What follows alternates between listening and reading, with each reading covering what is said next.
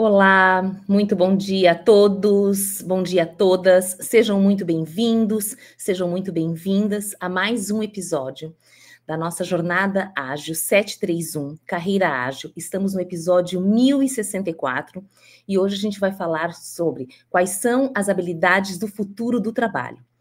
Está aqui comigo a Jéssica Ferrari. Bom dia, Jéssica, tudo bem? Bom dia, tudo bom com vocês? Tudo na paz.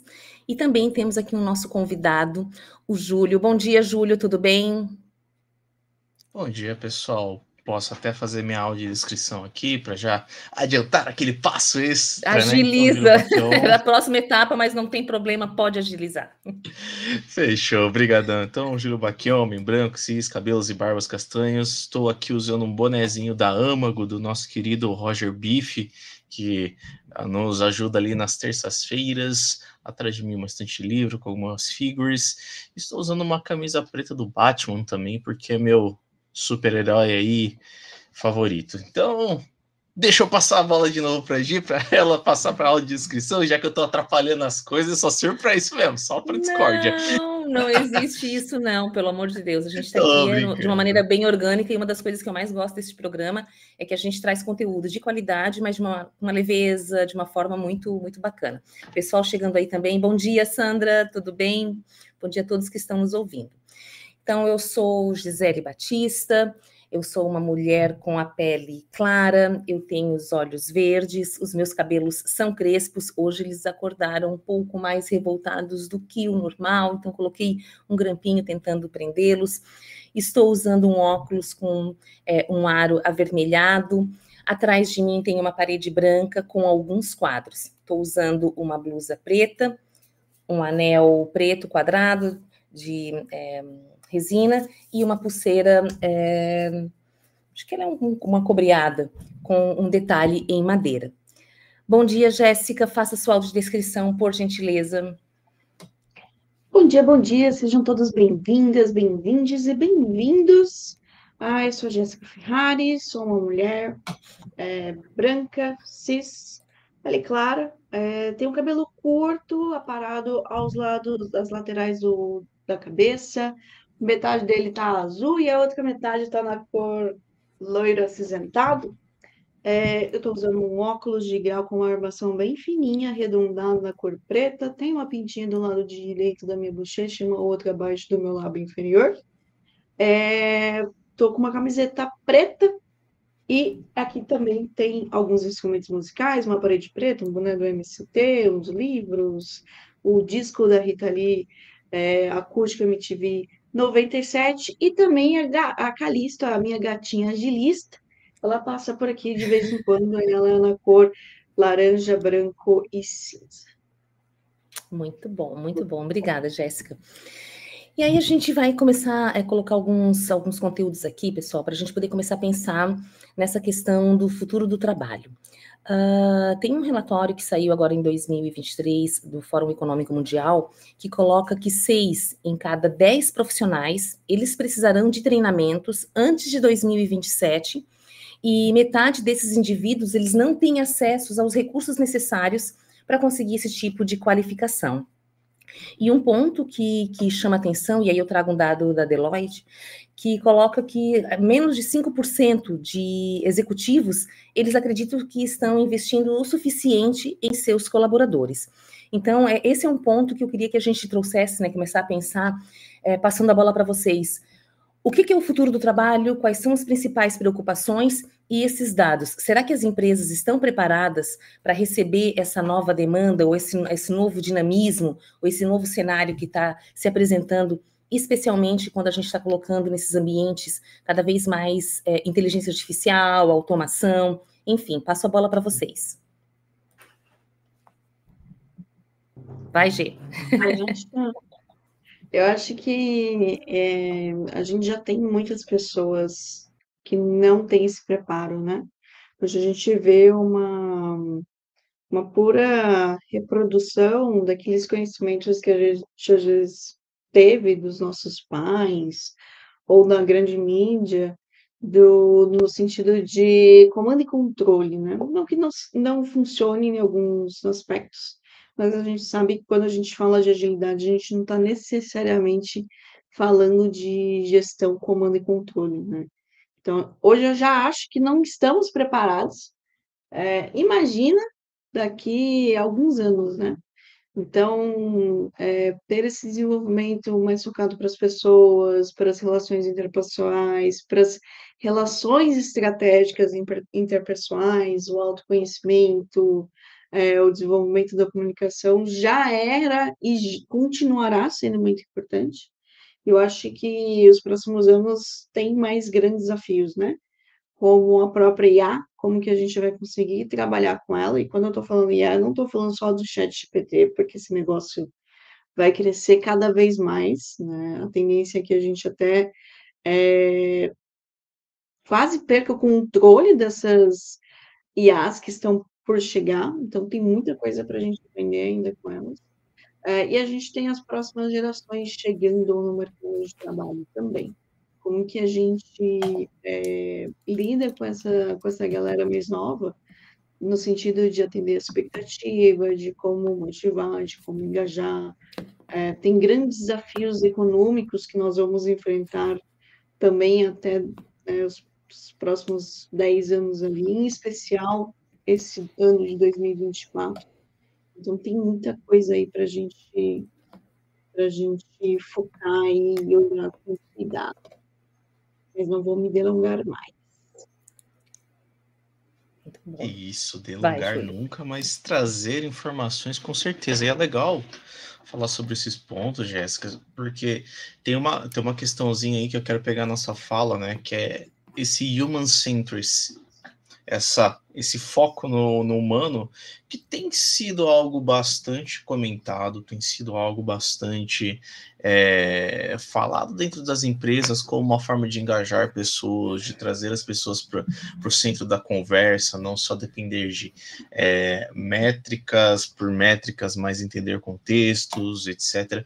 E, e tem sido um desafio muito grande olhar né, para um, um mundo onde nós temos dados e métricas que cada vez são mais mais incompreensíveis, até pela falta de alinhamento, olhar para o ser humano como é, não só uma peça de reposição no mercado de trabalho, mas também como um ser que pode trazer os insights necessários para transformar a, a, organização e olhar para isso como uma forma de inovação dentro das, das questões das organizações. Então, nesse início né, de, de bate-papo, acho legal a gente falar muito sobre a questão do ser humano, né? De, de, de, lidar com o ser humano, de ser até mais sustentável no trato né, com o ser humano e, e, e privilegiar mais essas interações. As IAs estão chegando aí, como a Jéssica disse, para é, acelerar muitos processos dentro das organizações. Só que o fator humano ele vai ser o, o principal a partir de agora. Você tem uma máquina que pode fazer algumas operações, quer dizer que as interações humanas vão ser cada vez mais importantes. Então, vou também não me delongar e, e já passar a bola aí para a Gisele. É bem bacana o que vocês estão trazendo, porque assim, ó, é, uma das grandes coisas que se coloca realmente é que esse modelo de gestão que a gente tem hoje e esse formato de é, gestão de pessoas e, e, perfil de lideranças não vai combinar nesse novo mundo que está se formando.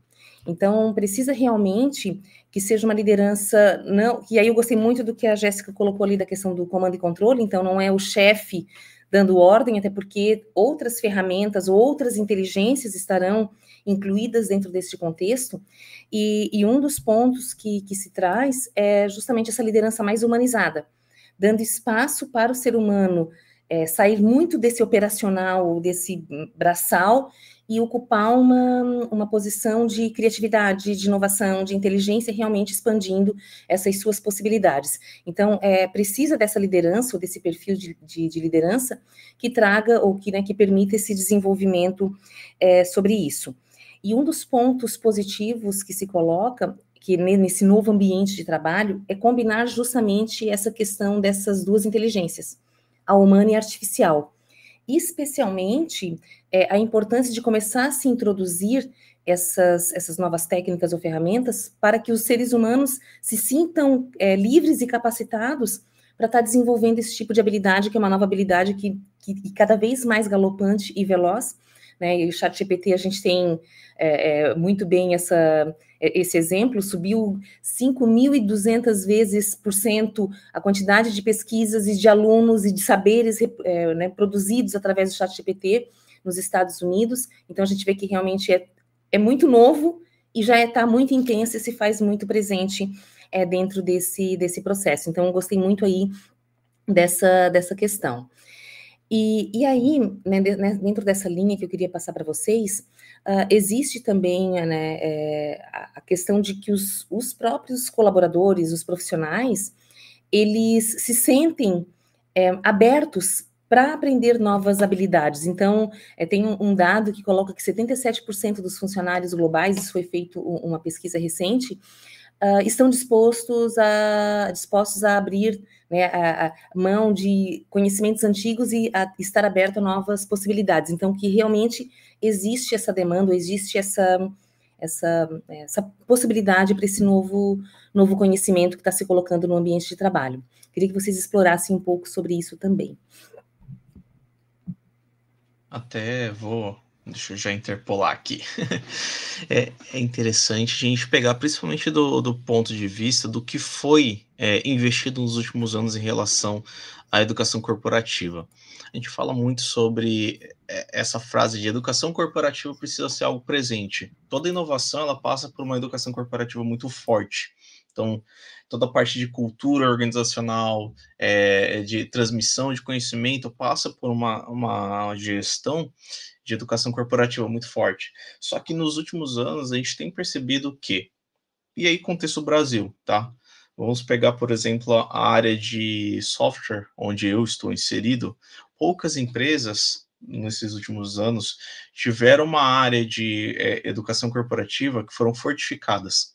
Período de crise, as áreas de corte onde passam né, a, a, o facão do, do, do contenção de custos acaba sendo por essas áreas, porque não são áreas que estão entregando valor explicitamente. É implícito o valor que elas entregam. Tem muito mais a ver no resultado de outras operações do que diretamente nessas operações. Então, ali o setor de educação corporativa ele acaba sendo extremamente afetado. Outro ponto, é, perguntar nesse último ano, 2023, foi o ano de contenção, então a gente sabe que muitas empresas fizeram demissões em massa, muitas empresas é, não enviaram para eventos, e Jéssica e eu participamos, por exemplo, do TDC, né? É, o TDC, nesse último ano de 2023, ele teve um, uma, uma diminuição do presencial. Por quê? Porque as empresas não estão querendo abrir os cofres para certos tipos de educação. Então a gente tem um contraponto, né? É, nós falamos que as empresas querem investir, mas não sabem como investir. O tradicional educação corporativa tem sido simplesmente eu pagar um sistema de LMS, colocar lá um sênior para falar de coisas da, da operação, e eu não repasso o principal, que é como isso afeta toda a operação.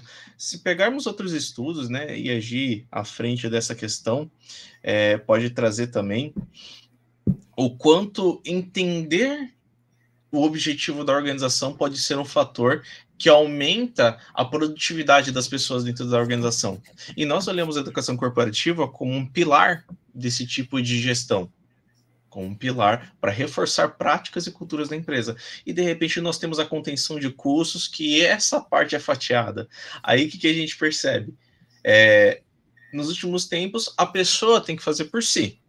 Então a primeira realidade do mercado é que, por mais que as empresas queiram fazer esse tipo de educação, de transmitir, de querer fazer com que os funcionários tenham uma evolução dentro do seu ambiente organizacional, a gente também tem uma falta de valorização do profissional em pagamento de curso, em dar oportunidades. Não é o meu caso, até gosto, queria trazer né, essa questão, por exemplo, a própria Compass Wall, onde eu trabalho, fez um investimento bruto aí em relação às certificações. Então, você vai, muita gente aí que está conectado com alguém da Compass Wall vai perceber ali a quantidade de certificações que o pessoal está tirando, porque isso faz parte da evolução da empresa. A empresa entendeu que isso é uma forma de não só investir no profissional, mas investir também na operação, investir a longo prazo nos resultados da empresa. Então, vou pegar um cenário Compass Wall que é totalmente diferente da maioria das empresas do Brasil, né? Que conteram custos, fatiaram o mercado, é, eliminaram questões e colocaram assim: se você quer, você corre atrás. Você quer certificação, você vai. Eu acho que eu sou nessa, nesse sentido, estou sendo bem privilegiado e muito obrigado aí aos gestores da Compass. Eu tenho que elogiar publicamente, porque não é qualquer empresa que fez o que eles fizeram. Então, assim, é, são dois cenários, tá, Gi? Entre eu querer que a, essa educação corporativa, esse investimento aconteça e eu realmente investir. O cenário de 2023 não foi de investimentos, foi de sonho, porque eu não executei muita coisa do que eu queria de 2022. Então, né, essa educação corporativa, até o entendimento do que é educação corporativa de fato não, não se houve evolução, e isso tem atrasado muito algumas questões de é, profissões do futuro, se as próprias empresas não sabem capacitar. Então, né, sem me delongar, eu passo a bola aí para Jéssica. Boa. É, eu tenho sentimentos contrastantes quando eu ouço sobre educação corporativa, porque eu acho que são poucas pessoas que são privilegiadas da empresa, por exemplo, bancar um curso, é, bancar uma formação. Eu mesma tive, sei lá, já passei por umas 10 empresas, e se eu tive dois cursos pagos pela empresa, foi muito assim. Eu sempre tive que pagar do meu bolso, inclusive TDC sempre é do meu bolso. Ué é lá no outro lado do Brasil, sou eu que pago hospedagem, passagem, é, todos os custos sempre saíram do meu bolso. Então, acho que é, talvez pareça um papo um bocado liberal que eu vou falar agora, não entendo quanto a isso, tá? Porque acho que são dois, duas fatias que a gente tem que trabalhar quando a gente fala sobre educação, tá? É, o nosso próprio lado, lembrando que quem faz a nossa carreira é a gente mesmo, Parece um papo liberal, mas infelizmente é como é o contexto que a gente está inserido nesse momento. E para sair desse papo liberal é lembrar as grandes corporações e onde a gente trabalha aqui. Galera, o modelo de trabalho, o modelo educacional que a gente está inserido hoje não está funcionando. Esse, essa educação corporativa baseada em LMS, sem essa esse investimento em educação, em eventos, etc., não está funcionando. E quando a gente fala dos próximos anos, e vou repetir, a partir de 2024, a partir desse ano, a gente vai ter desafios econômicos muito diferentes do que a gente teve. Pandemia passou, beleza, foi um baita desafio, mas agora é um mundo que está ficando diferente, porque a gente começa a ter problemas climáticos, e a gente começa a ter problemas sérios econômicos. Porque hoje a gente tem é, tipos de produção de produtos, seja tecnológico mesmo, trabalho criativo ou trabalho operacional, muito centralizados em alguns lugares do, do, do, do país e do mundo. A partir do momento que a gente tem problema econômico centralizados e problemas climáticos centralizados, acontece o que aconteceu, por exemplo, na pandemia, que que a China não conseguia exportar é, microchips e chips para fazer aparelhos de respiração. E a gente não está olhando para a nossa estrutura corporativa pensando nisso. E aí a gente fica focado na nossa vaca leiteira, esquecendo que, agora vou só um exemplo, tá? Esquecendo que daqui a pouco a gente não vai ter mais vaca. E aí, a gente vai vender só leite de vaca? Será que não é melhor dar uma olhada como que a gente faz leite de castanha? Fazer esses estudos, né? Então, ter a operação muito bem blindada, porque é o que traz dinheiro para a empresa, mas já olhar para os outros mercados, porque o mercado como a gente conhece hoje, ele não vai existir mais. Ah, mas o que, que isso tem a ver com o trabalhador futuro? O trabalhador futuro, ele precisa olhar para essa questão da operação, ele precisa estar de foco, ele tem que estar com foco ali, mas ao mesmo tempo ele tem que estar de olho no trabalho criativo. E tratar as pessoas como a gente trata no dia de hoje não resolve, porque as pessoas vão estar mais livres e mais com foco. É, a mão de obra ela vai estar um pouquinho mais focada no trabalho criativo, porque a gente vai ter as IAs fazendo mais operacional. E se a gente não conseguir juntar o cuidado dessas pessoas com esses desafios econômicos, esquece, a gente não vai conseguir se, a, se adaptar aí no, nos próximos anos. Não é brincadeira, a gente está num momento é, de cisão, tanto que o próprio Júlio trouxe, né? No ano passado a gente já teve uma contenção né, de, de custos, de, de preços e tudo mais, justamente por desafios que a gente vem já é, carregando, né? Então, é, o trabalhador, na minha opção, na minha opção, na minha visão, tá? Pessoa, as pessoas trabalhadoras do futuro, elas têm que estar de olho nesses desafios econômicos, nesses desafios criativos e de olho também nas pessoas. Até é importante, né, Jéssica, a gente olhar, por exemplo, já existem literaturas antigas que, falam, que falam sobre isso. Vou pegar, por exemplo, o livro é, Antifrágil. Antifrágil não é novo, e ele fala sobre essa questão de, pô, é, eu preciso ter uma, uma estrutura organizacional que consiga olhar para todas essas questões do mercado e ainda assim se manter mesmo que né, a gente tome porrada de todo lado, né? É aquela, aquela questão do antifrágil. Né? É, o que, que, é, que, que é antifrágil de verdade? É um cofre que ele vai tomar porrada e ele vai amassando, ou é aquela, aquela estrutura que toma porrada e vai se moldando, né? A porrada que tá tomando. Se a gente pega, por exemplo, a, a analogia da, da água na pedra, né? A água, por muito tempo, ela precisa de muito tempo para conseguir esculpir a pedra e conseguir é, trilhar um caminho dentro dela. Mas depois que ela faz isso, vai fluir normal, normalmente, naturalmente, vai fazer parte do escopo dela ter, ter aquela transição, aquele movimento, aquela facilitação dentro do, do, do que se é esperado. E aí que vem, que vem a grande questão, né? A gente está falando de um livro que, pô, é, eu, eu vou chutar, já tem uns 10 anos. Tem uns 10 anos, mais ou menos. Mais, hein? É? Aí a, a, minha memória não ajuda nessa hora. Mas são fatores que eles já existem há muito tempo, são, são fatos sobre essa vol volatilidade. Vola, eita, o fato de ser tão volátil o mercado. Você viu logo cedo. Tem razão. 2020, 2012 o livro. Olha, minha cabeça me ajudando e a Jéssica ali googlando. Porra, brigadão.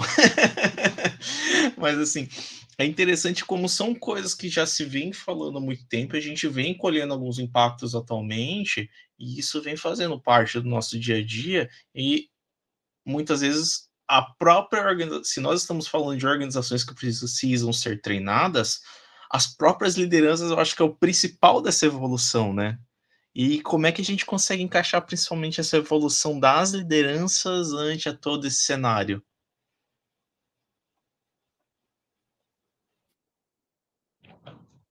É complexo. é complexo. É, e aí a gente pode abrir aí uma, uma outra grande habilidade, né, que a gente precisa ter nos próximos anos, que é essa questão é, da adaptabilidade. A gente tem um, uma geração de líderes, é, de novo, né, que eles estão muito focados ali no, no, dia a dia, no operacional.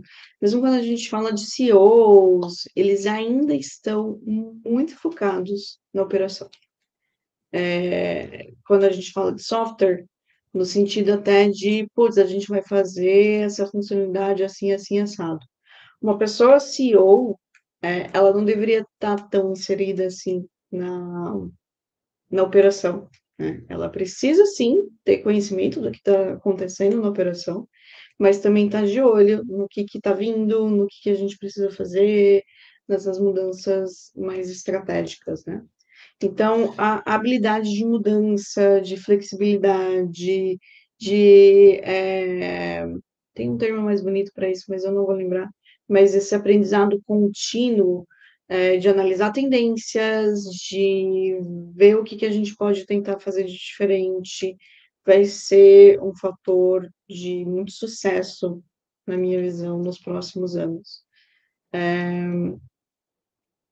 e a gente só consegue trabalhar né, com essas mudanças, com essa flexibilidade, com esse trabalho criativo, quando a gente tem habilidade de lidar com o estresse, né? Então, a gente está ali sobre o estresse, é, lembrando que o bicho está pegando, se correr, o bicho pega, se ficar, o bicho come, mas ao mesmo tempo é, tá com capacity, com energia cognitiva para conseguir olhar para frente, né? Conseguir experimentar outras coisas.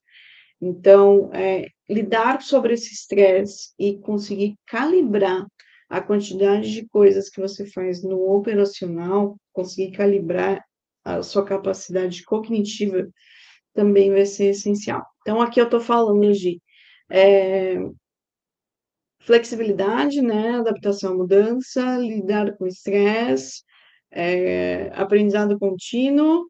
A gente já falou sobre inteligência artificial, como que a gente se adapta a ela, como a gente cuida das pessoas que mais que a gente falou até agora, Júlio? Falou de várias habilidades. Já falamos até sobre questões de educação corporativa, já falamos sobre. E, e já aproveitando para fazer aquele recorte agora, né? São 7h58, já chegamos na metade do nosso papo até agora sobre quais são as habilidades do futuro do trabalho. E aí eu já, já jogo aquela peteca, né? para você. Se a gente acabou de falar que até as lideranças hoje normalmente não estão preparadas, né, para lidar com essa gestão e, e, às vezes não estão preparadas até em se capacitar, não estão devidamente capacitadas, têm uma visão muito operacional, é, às vezes limita ali um tático, mas a questão estratégica está ficando de fora e a gente sabe que é, você vê como uma coisa vai ligando com a outra, né? Nós tivemos um facão nesse último ano, principalmente da questão da educação corporativa como um fator de melhoria cultural e organizacional de resultados dentro da organização, é, 5% dos, desses executivos, né, segundo a Deloitte, acreditam que estão investindo o suficiente para ajudar as equipes a aprender. E se a gente olha para um cenário né, dessa pesquisa, contendo um X número lá, apenas 5% acreditam que estão investindo o suficiente, é, não fica meio difícil a gente acreditar num cenário em que efetivamente a gente está evoluindo, né? A gente volta àquele, àquilo que você conversou. A carreira acaba dependendo do indivíduo, mas se eu quero potencializar uma área, não posso só depender do indivíduo, também tem que fazer minha parte, né? Como é que a gente pode olhar esse cenário em que é, eu não invisto, mas eu espero, ou que eu tenho um número muito abaixo dessa questão de investimentos em carreira. Como é que a gente pode lidar com isso e qual será o impacto disso no futuro, né?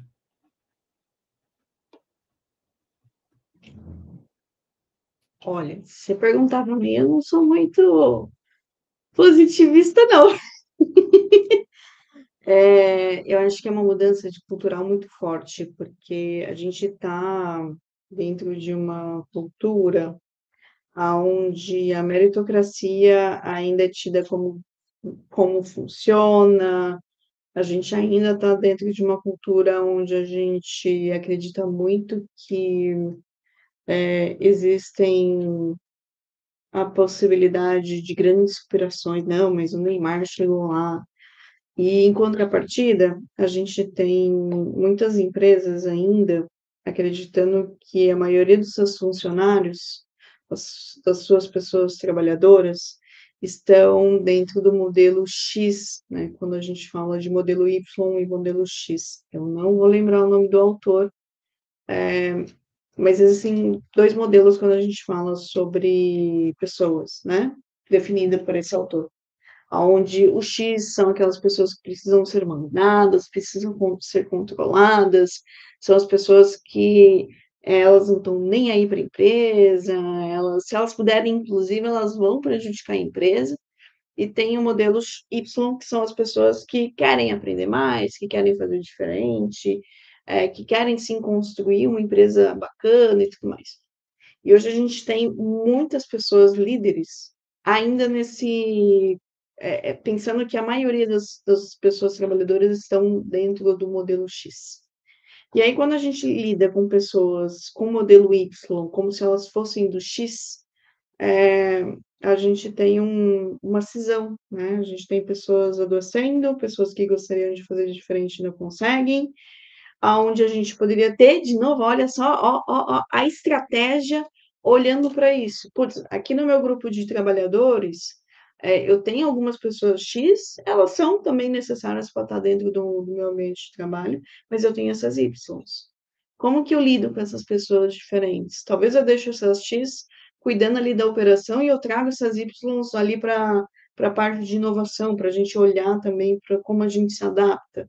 Então, esse, esse poder de observação da liderança das pessoas é muito importante, porque a gente consegue ir separando ali as pessoas e tendo estratégias relacionais diferentes com elas.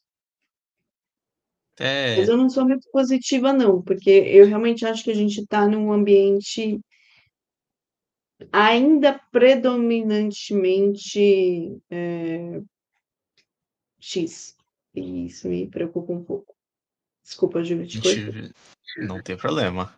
A gente vê um cenário que efetivamente as pessoas estão, né, é, temos aqui uma necessidade de mercado que precisa ser atendida. A gente fala, por exemplo, de um mercado de TI que até 2027, 2025 terão. Se a gente no início já falava que a gente teria 400 mil vagas não atendidas, a gente já está falando quase um milhão de vagas não atendidas nessa área de TI.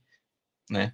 E nós, nós percebemos que está faltando sim educação. Nós temos iniciativas, por exemplo, eu, eu, gosto de pegar o exemplo da DIO, Digital Innovation One, lá que, elas, que eles começaram com um processo muito legal, né? Totalmente open source, de você se educar e com parceria de empresas, é, você ter a possibilidade de fazer os seus hackathons, isso abriu a possibilidade também para as empresas investirem na capacitação, é, trazer uma capacitação de mercado é, com, com profissionais de mercado para a vivência de algumas pessoas que às vezes não teriam acesso a esse tipo de educação, porque são as socio, socioeconômicas mesmo, tal, né, trazendo aqui, mas é, até eles mudaram o modelo de negócio agora Digital One, mas qualquer de qualquer forma aí tem que trazer esse, é, esses resultados que a Digital One trouxe, né? Que é trazer essas capacitações, esses hackathons, esses momentos de, de fazer com que pessoas tivessem acesso a essas educações de, de, de qualidade. Você percebe que isso faz parte de um modelo de educação corporativa, em que a, a organização está impactando a sociedade. Então, se eu estou falando que eu preciso ter né, um modelo de capacitar e que eu não acredito que estou capacitando suficientemente bem os meus funcionários, eu tenho uma visão muito clara de que é, o meu impacto social ele também é menor. Eu posso ter ali uma, uma organização que trabalha diretamente com, é, sei lá, eu vou pegar aqui um, um exemplo, tá? Posso ter um, um, produto que seja diretamente ligado a adoções de pets. Meu produto em si, ele pode estar fazendo maior sucesso, principalmente para tirar animais de rua de situações precárias. Ok. Mas se eu não estou impactando diretamente os meus funcionários, quer dizer que a minha, minha razão de existir socialmente falando não, a primária não está sendo satisfeita, que é trazer as pessoas que estão dentro do meu contexto, dentro da minha organização, para o meio de elevação, né? Elevar esses profissionais a uma conversa muito mais, é, muito mais alta, trazer essas pessoas para uma educação muito mais completa. E aí eu falo, pô, eu tenho 5% só que estão trabalhando nessa questão de 5%, 5% dos executivos que acreditam que estão investindo o suficiente nessa questão de educação corporativa, nessa questão de investimentos é, em capacitação, mas eu vejo que no dia a dia, se a minha evolução nesse passar de conhecimento é simplesmente operação, se eu não trabalho de forma criativa, se eu não trabalho estrategicamente, eu posso estar continuando investindo dinheiro que for ainda não vou colher resultados. E ainda assim, se pegar esse exemplo né, de uma empresa pet aí, que queira ser é, referência em tirar animais da rua e eu não invisto nas pessoas que estão por trás dessa operação, quer dizer que minha razão ali de existir por si só é, dinheiro. E beleza, o mercado o mercado de trabalho é dinheiro, é, o mercado corporativo é dinheiro, é resultado, e se a gente fala em trabalhar, a gente trabalha por dinheiro. Ok, mas se a gente vai limitar simplesmente a conversa nesse nível, a gente não está entendendo os valores primordiais dos últimos anos que a pandemia trouxe, que é aquela questão da realização. Então, o profissional não está realizado, não está satisfeito, salário vai chegar alguém oferecendo salário melhor e essa pessoa é, vai deixar de trabalhar pelo propósito para trabalhar pelo salário. Então, assim, é, as conversas também tem que acompanhar, né? O investimento, por que, que eu invisto nas pessoas? Porque eu quero valorizá-las. Então, eu não só trago salário para a conversa, mas eu trago condições de trabalho melhor, tra trago também a questão da educação é, de qualidade para me diferenciar e faço as pessoas. Isso vira um marketing gigante. As pessoas veem que, né? eu vou usar o exemplo da minha empresa. A Compass está investindo cara, um dinheiro pesado nessa questão de educação corporativa, em certificações, principalmente na área de agilidade. Eu estou conversando com outros agilistas estão falando assim, cara, é, me indica aí, vira um marketing positivo, né? E acaba virando, gente. Isso é óbvio. Então, assim, investimento, ele, esse investimento em educação serve para atrair perfis e profissionais que você não teria e principalmente criar dentro de casa aquilo que você não teria de fácil acesso. Então, aquele unicórnio, unicórnio, é, desculpa, é aquele poneizinho que você cria em casa. Se ele vai desenvolver chifre ou não para virar unicórnio é outra história, mas é assim que se faz os unicórnios. Se você esperar achar um unicórnio no mercado, você vai pagar três vezes o valor do que ele vale, né? Mas já encerrando aqui, vendo se a Gisele já está nos ouvindo. Eu estou. Eu tive um delay aqui. Enfim, segunda-feira é isso.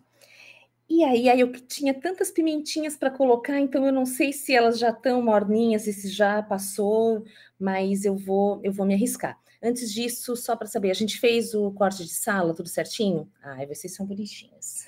Perfeito. É, eu só queria voltar na fala do Júlio, quando ele falou ali a questão de contenção de, de custos é, nas empresas, é, né, colocando isso como entendendo esse objetivo da organização. É, me perdoa se eu estou sendo muito linear, ok? Mas contenção de custo, você corta aquilo que não é estratégico aquilo que você não está considerando importante. Então, se não está trazendo para o cerne da organização a capacitação, o desenvolvimento desses profissionais, isso não faz parte do, da estratégia, isso não é, é foco nesse momento é, sobre isso. E aí, vocês foram comentando, acho que é bem, bem bacana ali o que a, o que a Jéssica colocou também, porque assim, ó, eu concordo também, Jéssica, a carreira quem faz é você. Beleza, cada um sabe da sua carreira, não é obrigação da empresa, da organização, tocar o, o seu próprio perfil. Mas aí entra num ponto que eu acho que as organizações vão ter que começar a cair a ficha, porque elas precisam de pessoas para poder habilitar essas tecnologias que vão alavancar o seu próprio negócio. Então, é, parece que hoje essa organização, né, pelo, pelo que a gente estava conversando aqui, e aí a minha pimenta total nesse sentido, que é essa, essa educação corporativa, que essa, essa formação para essas novas habilidades parece que acaba sendo um, um favor, porque a empresa é boazinha. Cara, isso é business puro. Ela tem que tocar, ela tem que bater a real que ela está ali para poder fazer negócio. E aí eu tenho que capacitar pessoas para poder utilizar ao máximo em exponencial e agilidade total aqui essas novas ferramentas. Então eu estou olhando muito cirúrgico para dentro do cerne do meu próprio negócio. E aí eu vejo, vou botar mais pimenta em cima da minha pimenta. Eu vejo que a gente está falando aqui do S e do ESG, ok? Então não adianta eu ter ferramentas se não tenho pessoas para poder estar é, colocando isso.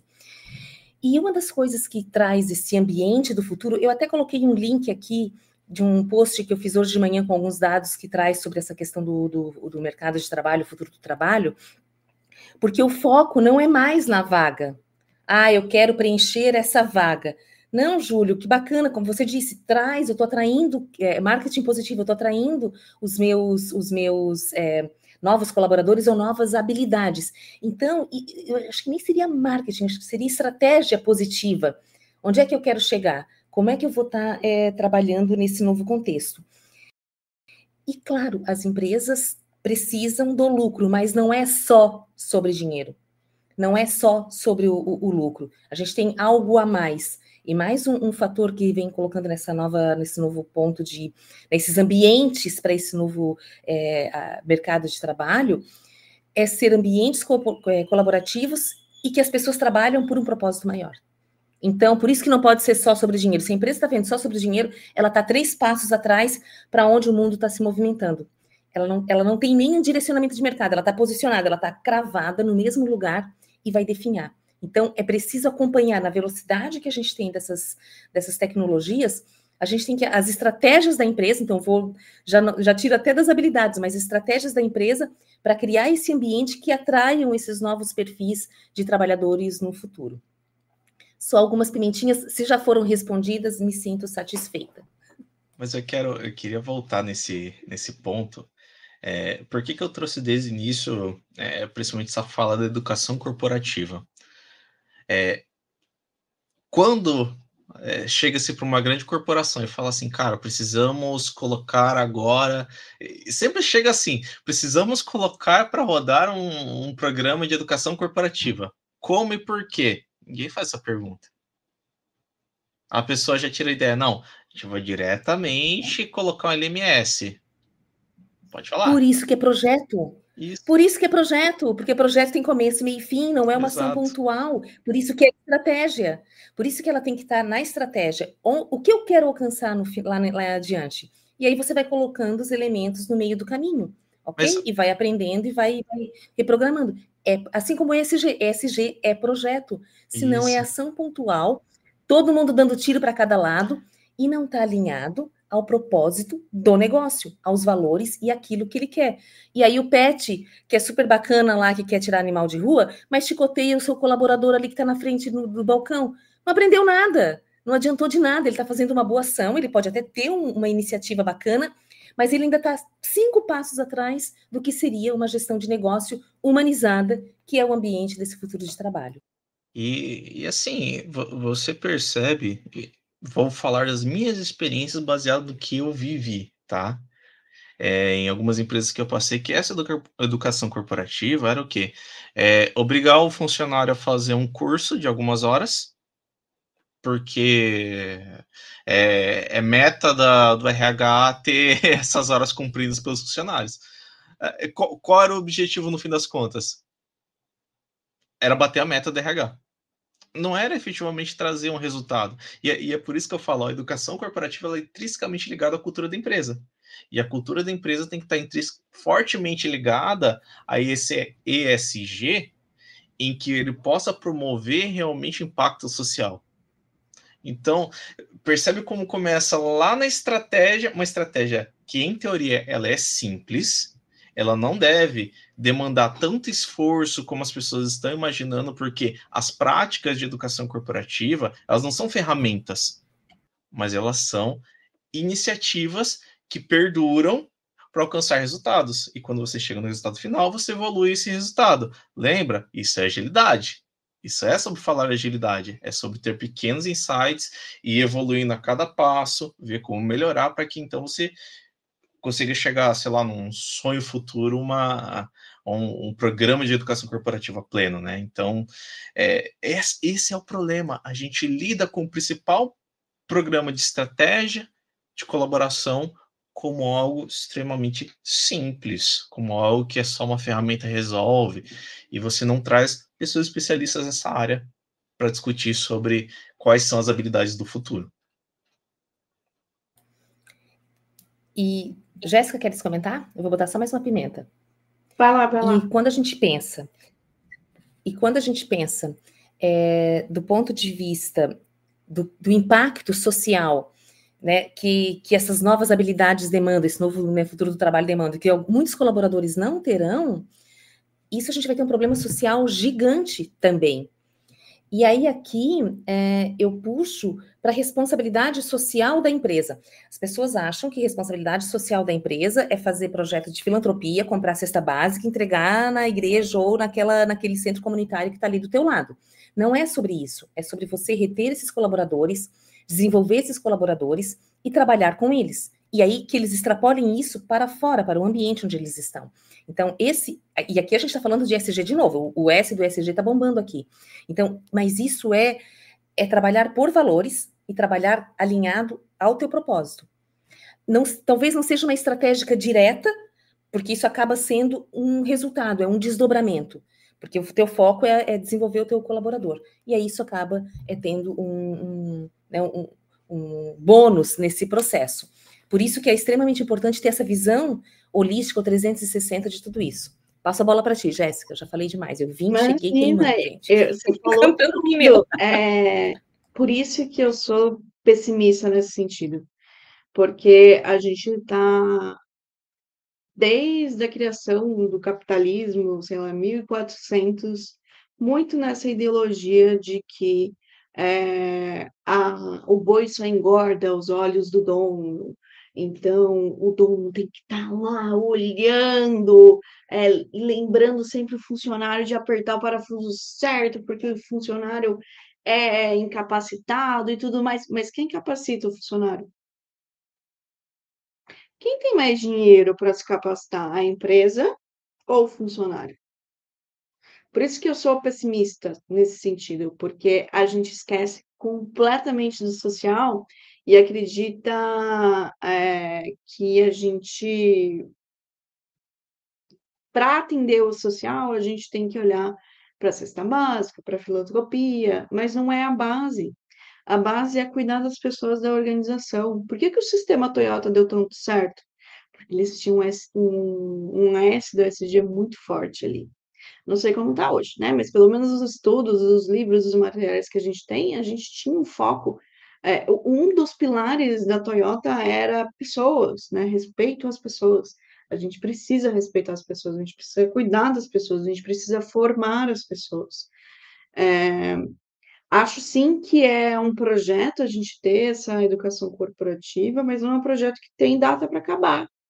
Quer dizer, calma, peraí, que aí não seria um projeto, né? Mas é, fazer um projeto agora, terminou, daqui a pouco eu tenho que fazer outro, porque o mundo muda, as coisas mudam, as competências mudam, então a gente tem que estar atualizando o tempo todo. Por que, que a Compass UOL é, fortifica tanto isso? Porque eles estão ligados que é uma coisa importante, mas a maioria das empresas não está. E eu sou pessimista, além de tudo isso que eu falei, né? Mas desde 1400 a gente tem essa ideologia em todos os lugares. Se você olhar na TV, a gente tem novela falando que o funcionário está roubando. Se você ligar na Netflix, você vai ter uma onda de, de séries e filmes falando dos próprios funcionários que estão de saco cheio da empresa. Mas a gente não para para olhar e pensar como que a gente pode fazer isso diferente. E aí é o nosso papel como líder é, de sobreviver nesse mundo cão. É atender, sim, as expectativas da empresa. Afinal, a gente tem os nossos boletos para pagar se não tivesse, a gente aqui não estaria aqui fazendo esse episódio. E você que está nos assistindo, estaria assistindo, não, estaria lá nas ilhas, sei lá, nas ilhas de Bora Bora, de boa, né? É, então, é um papel duplo ali, atender as expectativas da empresa, mas ser humanizar as pessoas dentro da nossa empresa, é, do nosso time. O que, que a gente pode fazer? É, dar uma segurada ali para conseguir pagar um treinamento para a pessoa, é, putz, não consigo, não tem, não tem grana para isso. Libera sexta-feira à tarde. Galera, sexta-feira à tarde, vamos, vamos fazer treinamento aí, vamos estudar, vamos ler. Ou, putz, em vez de marcar reunião oito horas do dia da pessoa, marca cinco horas, deixa umas outras horinhas ali para a galera conseguir estudar, fazer alguma coisa diferente. Mas, Jéssica, o que, que garante que a pessoa não vai lavar roupa, varrer a casa? Nada, mas quem que contratou as pessoas? O erro está na pessoa que você contratou ou é você que contratou a pessoa errada? Ah, então tem um papel duplo ali. Tem a nossa autorresponsabilização, mas ao mesmo tempo cobrar né, as empresas. Então, sim, sou uma líder que vai cuidar ali das pessoas que estão no meu time, mas ao mesmo tempo eu vou bater aqui na, na galera da empresa, tipo, galera, preciso de dinheiro para conseguir pagar treinamento. Galera, olha o problema aqui, ó, se repetindo em outro time. Então, é fazer esse trabalho sistêmico para a gente tentar quebrar essa ideologia de que a gente é comando e controle, a gente tem que mandar as pessoas, a gente tem que etiquetar as pessoas e tudo mais, mas ao mesmo tempo cuidar de mim e das pessoas ao meu redor. Eu acho que, por enquanto, é o único caminho que eu vejo hoje da gente se desvencilhar disso. Mas o, o caminho é, é longo, é muito longo. E, é... e por isso que a gente não vai deixar a peteca cair. Só, só dando uma situada, né? Não deixar a peteca cair. Vai lá, fazer diferente. Não, só tava até... E até quero trazer, então, assim, principalmente para o pessoal não achar que a gente está fugindo do tema, mas tudo isso que a gente está falando de qual é a principal competência, eu posso resumir numa simples, tá? É saber lidar com humanos, com seres humanos. Na era da robotização, da automatização, da é, seja o que for, de fazer mais com menos, de tentar trazer mais resultados, de fazer impacto social, de fazer o que for a habilidade social que mais importa é você lidar com seres humanos. Né? É o que a gente está de, tentando deixar claro. Processo de educação corporativa, lidar com seres humanos. Saber é, ter líderes que consigam olhar estrategicamente as operações, saber lidar com seres humanos. Fazer é, é essa questão de é, capacitação, ainda assim é lidar com seres humanos. Você vai deixar espaço de três horas para a pessoa se capacitar na semana ou um dia inteiro, lidar com seres humanos.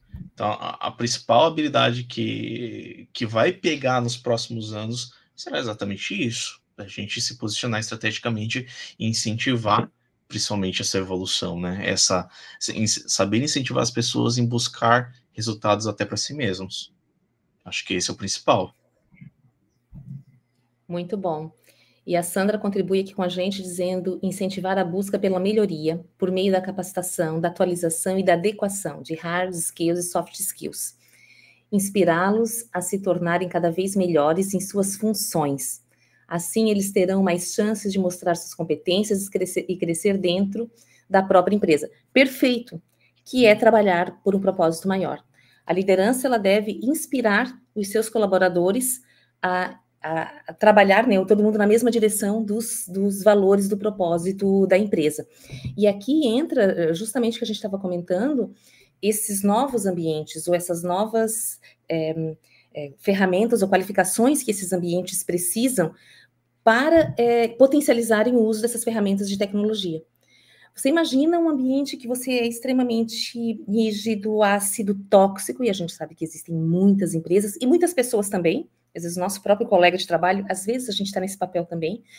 Então, é, e, e, sendo um, um, altamente robotizado, altamente automatizado. Então, a gente precisa despertar, que é justamente o que a Sandra comentou, esse nosso melhor, o nosso, nossa melhor versão para potencializar as tarefas do dia a dia que a gente tem que fazer, mas com realização, porque não somos robôs. Nós não estamos aqui, né, ah, minha bateria está baixa. Não tem bateria. A minha tem energia. tem bateria. Quem tem bateria é a máquina. Então, a gente trabalhar muito é, sobre essa, essa perspectiva. E aí, a última pimenta que eu queria jogar aqui para gente. Ó, mais uma contribuição do Ícaro. É necessário ter clareza do que quer desenvolver. Perfeito. É, algo bem na, na linha do PDI com a cultura de feedback. Excelente. Isso é estratégia. Por isso que entra, é, ô, Jéssica, pode ser um projetinho mas eu tenho um programa de educação corporativa e eu vou executar as minhas estratégias, né, o a direcionamento dessa, dessa empresa, de acordo com o que eu vou colocar ali. E aí, a última pimentinha que eu queria jogar aqui para gente, é, a, a, o pessoal aqui, a Liana compartilhou com a gente um, um, post que eu fiz hoje de manhã com vários temas ou vários é, dados sobre esse assunto que a gente está trabalhando. E, e um dos, uma das questões que estão colo sendo colocada lá é que 76% dos candidatos é, candidatos a empregos, eles consideram, na hora de escolher essa empresa, se tem diversidade na força de trabalho desse ambiente. Então, ah, essas habilidades, né, ou esse, ambiente, é, tem que ter é, diversidade. E aí eu quero jogar essa pimentinha para vocês, para a gente poder pensar em tudo que a gente conversou até agora e como é que isso se encaixa. Eu estava até anotando uma coisa para fazer um complemento e vai dar muito certo com esse, com esse questionamento, olha só. É, quando a gente, é, para não simplificar, porque lidar com seres humanos não é fácil, é, e para deixar mais complexo ainda, é, provavelmente, se você é uma pessoa que está aprendendo a lidar com seres humanos, como motiva, como engaja, como, como desenvolve e tudo mais, você vai disparar um nódulozinho só de uma grande teia de outras habilidades que você vai ter que ter. Então, você vai perceber que só aprender a lidar com os seres humanos do seu time não vai ser suficiente. Você vai ter que olhar para a estratégia, você vai ter que olhar para como você vai atender as expectativas da galera. Então, é um nódulozinho da teia que, quando você aperfeiçoa, outros vários nós vão aparecer. E dentro desse nó de lidar com os seres humanos tem um conflito, porque os seres humanos são diferentes. E aí, é, a gente poderia falar, não, mas o que isso tem a ver com diversidade? É comprovado pelo, pela B13, para várias outras pesquisas, se você dar uma procurada aí no Google, você vai achar fácil, que empresas que é, procuram diversidade dentro dos seus times de raça, gênero, é, orientação sexual, é, diferentes. Neurológico, religioso. Região, e obrigada, de região, todos os tipos de diversidade, todas as empresas que têm mais. Oi, pode falar. Religião, religião, religião. também. Religião. Neurodiversidade. Neurodiversidade, que é mais de minha memória. Ó, eu sou neurodivergente, não tomei remédio, as coisas ainda não Geração. Geracional. Geração. Gente, assim, o espectro é gigante, mas perfeito, continua. É enorme, enorme. É, as empresas que mais buscam times diversos têm mais é, grana caindo dentro do, do, da caixa deles, tem mais inovação, tem é, profissionais muito mais felizes, então, é, se você quer sobreviver os próximos anos, tenha times diversos. E aí entra a questão do conflito. A gente tem muitas pessoas que fogem do conflito, e conflito é diferente de confronto. Não é eu chegar aqui batendo na mesa, gritando, isso aqui. Isso não é conflito, isso não é nada saudável. Conflito é eu ter uma opinião diferente da Gi e do Júlio e a gente conseguir juntar as três ideias em uma só. Isso é conflito. Então, se você é uma pessoa que não quer trabalhar com conflito, não quer evoluir nessa questão de conflito, é melhor você dar uma revisada aí no que, que você vai fazer, porque vai ser um trabalho difícil. E se você é uma pessoa que não quer aprender sobre diversidade, hum, é mais difícil. Diversidade é você bater o olho numa festa e perceber que quase não tem ninguém das pessoas festantes ali, dos, dos convidados da festa, pretos. E achar isso, pô, como assim tem ninguém preto aqui? Pô, é, ter esse, essa capacidade de ver e também correr atrás. Por que, que não tem ninguém preto aqui? Por que, que a gente não está contratando ninguém preto? É, por que, que a gente, no nosso quadro de, de liderança, a gente tem uma mulher e dez homens brancos, geralmente. É ter essa capacidade de observar e colocar esses pontos, como, por exemplo, a Gia acabou de fazer comigo. Ela já me falou da, regi da regional, que eu esqueci, da de religião, da neurodivergente. É ter essa visão e, além de ter essa visão, agir. Só que quando a gente vai fazer essa ação, a gente entra em conflito. Tem muita gente que não vê essas coisas, que acha que é mimimi, que não vê porque está dentro de um aspecto privilegiado muito específico. Então, tem todas essas nuances que a gente tem que tomar cuidado. É, e vou parar de me alongar, porque esse é um assunto que muito me interessa e eu fico muito animada aqui, gente.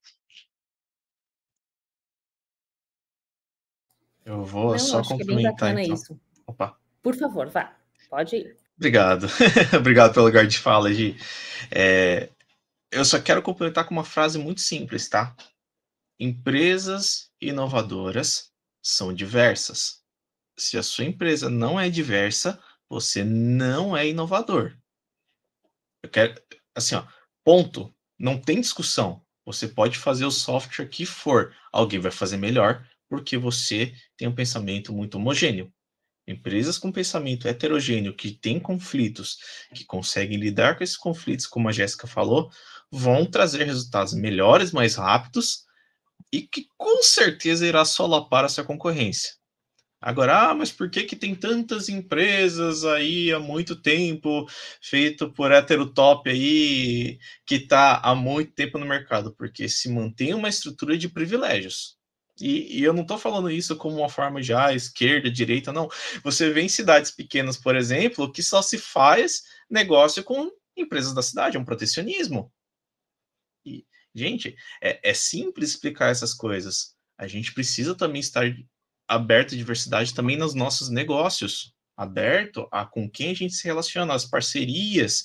A gente não precisa conquistar o mundo inteiro contratando empresas. A gente pode fazer parcerias e dominar um certo negócio através de inclusão, de sustentabilidade e fazer com que as pessoas que estão naquele meio possam trazer ideias inovativas para melhorar o meio onde se estão, né? Então, só complementar aí a fala da Jéssica. E eu vou complementar o complemento. E aí não, também não vale ainda. dizer que ah, não, tem gente negra na minha festa, eles estão servindo, eles estão como, como porteiro, eles estão como ok? Oi, oi, não, não. Isso não é SG. A gente está falando de pessoas que dar oportunidades é que o Júlio está comentando. Então, ah, eu tenho diversidade aqui, então eles ocupam cargo de liderança, eles têm poder de voz, têm poder realmente de né, tomada de decisão é, e de caneta na mão. Pessoal, esse bate-papo foi muito bom. Tinha mais, acho que assim, caminhão de coisas para a gente poder falar, mas o nosso tempo aí está esgotado. É, eu queria agradecê-los demais por essa oportunidade de a gente estar tá aqui conversando, de a gente estar tá trocando. Muito bom, realmente, a gente ter esse, esse espaço aqui. E aí já quero fazer o convite para a próxima segunda-feira, a gente vai falar sobre saúde integral e produtividade. A gente está no mês janeiro branco de saúde mental, então a gente vai trazer uma convidada super bacana. Cláudia dos Santos, ela trabalha com. Ela foi jogadora de vôlei profissional, então, assim, uma figura da energia. Então, assim, ela é muito bacana, vai trazer muitas dicas para a gente aí, para a gente poder estar tá realmente trabalhando com a saúde do, do, ser humano como um todo e jogando isso para a produtividade, mas não né, focado ali desesperado, trazer isso com muita leveza e com muita, com muita é, habilidade dentro do seu, do seu é, trabalho. E é isso, pessoal. Querem deixar um alôzinho aí final? Vou me despedir aí, relembrando as segundas-feiras, estou, né, tendo um momento aqui de, de, olha eu de novo aqui, de novo, janeiro, em segunda-feira, tô, tô realizado aqui de novo. quero agradecer, desejar aí para todo mundo um, um, feliz ano novo, principalmente, né, estamos no dia 8 aí, mas o principal que eu queria trazer é, cara, a principal competência que a gente conversou aqui nesse ano da robotização, que tudo vai ser automático, lide com pessoas. E principalmente isso que a Jéssica falou, que quando você olhar que você precisa lidar com as pessoas, vai aparecer um monte de nó, um monte de coisa que você vai ter que aprender depois. Mas já é um desafio, por exemplo, dos países ricos, o simples fato de se comunicar. 50% dos países, das pessoas em países ricos têm uma dificuldade muito grande em se comunicar. Então aprenda a se comunicar, aprenda a lidar com pessoas, aprenda a ter as skills necessárias que vão te colocar mais à frente quando nós falamos de educação corporativa, de se manter é, atualizado, se manter à frente do mercado, alguém que realmente entregue valor. Então, olhar para o social, olhar para é, é, questões de hard skills, olhar principalmente para saber como se portar. Então, fechar aí uma rapidinho aqui só para dizer um adeus e desejar a todos uma boa, boa semana, um bom ano novo e vamos junto aí. Segundou. É isso aí, pessoal. Muito obrigada. E Jéssica quer falar? Não, não, só boa semana aí para todo mundo, galera. É isso aí, gente. Isso aí, Segundou. Segundou, tchau.